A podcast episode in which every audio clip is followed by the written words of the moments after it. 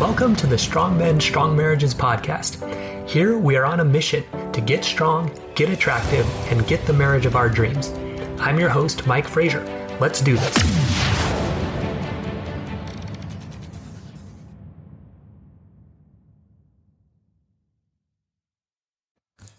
All right, men, welcome to the Thursday Thoughts edition of Strong Men, Strong Marriages. This is a bravery and boldness challenge. So this week we're talking about how to be brave and bold in your marriage, which is strong, it's masculine, it's attractive, right? It's who we want to be. So my name is Mike Frazier, MD. I am a psychiatrist and marriage coach, and I help high achieving Christian men have more intimate marriages. So here's your challenge for this week. This week, ask for a change in your marriage. Okay. Be clear about it, about what you're asking for have a plan, and also give a reason for why you want that change. So, the areas I would recommend doing this uh, money, in laws, parenting, religion, housework, or time. Um, I wouldn't recommend starting with sex for your request, mainly because for your wife to be sexually attracted to you, there's a fair amount of things you need to figure out first. There's probably a lot that you're doing that makes her not interested in having sex with you. right? You want to be someone who is sexually attractive to her and take some time to develop that. So, and also if, if you haven't had sex in a long time, right? Probably you, you feel like you're losing in a lot of other areas too, like money, in-laws, parenting, religion, or housework or time. So start with one of those. Start building your boldness and your bravery there.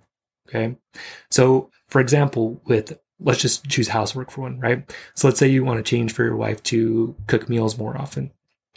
So be clear, say, hey, you know, Elizabeth, I'd like you to cook meals on Monday, Wednesday, and Friday, right? So that's being clear, that's having a plan. And then give a reason why. Okay. I like you to do that because I really like your cooking. And also, you know, those days I'm busier at work. And um, yeah, it just seems more fair for us to kind of split the the meals that way. That's it. It takes bravery, it takes boldness to do that, to have a request, to have a plan, to have a reason why, but go do it, right? Go do it this week. Let me know how it goes. All right. And then come join us in Strong Men, Strong Marriages to build up all the skills so that you can have a marriage that feels like you're winning, that has great sexual passion and intimacy and friendship and companionship and fun and all the things that you want. So again, strongmenstrongmarriages.com or the link in the show notes. We will see you there. Good luck on the challenge this week.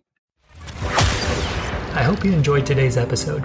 If you did, please leave a review on iTunes and share the episode with a friend so we can help create stronger men and stronger marriages across the world.